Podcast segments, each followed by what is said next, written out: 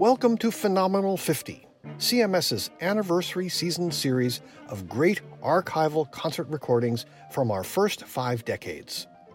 Check in every Monday for the next podcast, and you'll hear the greatest chamber music performed by incomparable artists of the past and present. French master Gabriel Fauré completed his first of two piano quartets in 1879 following the dissolution of his engagement to Marianne Viardot, young daughter of the famous mezzo-soprano Pauline.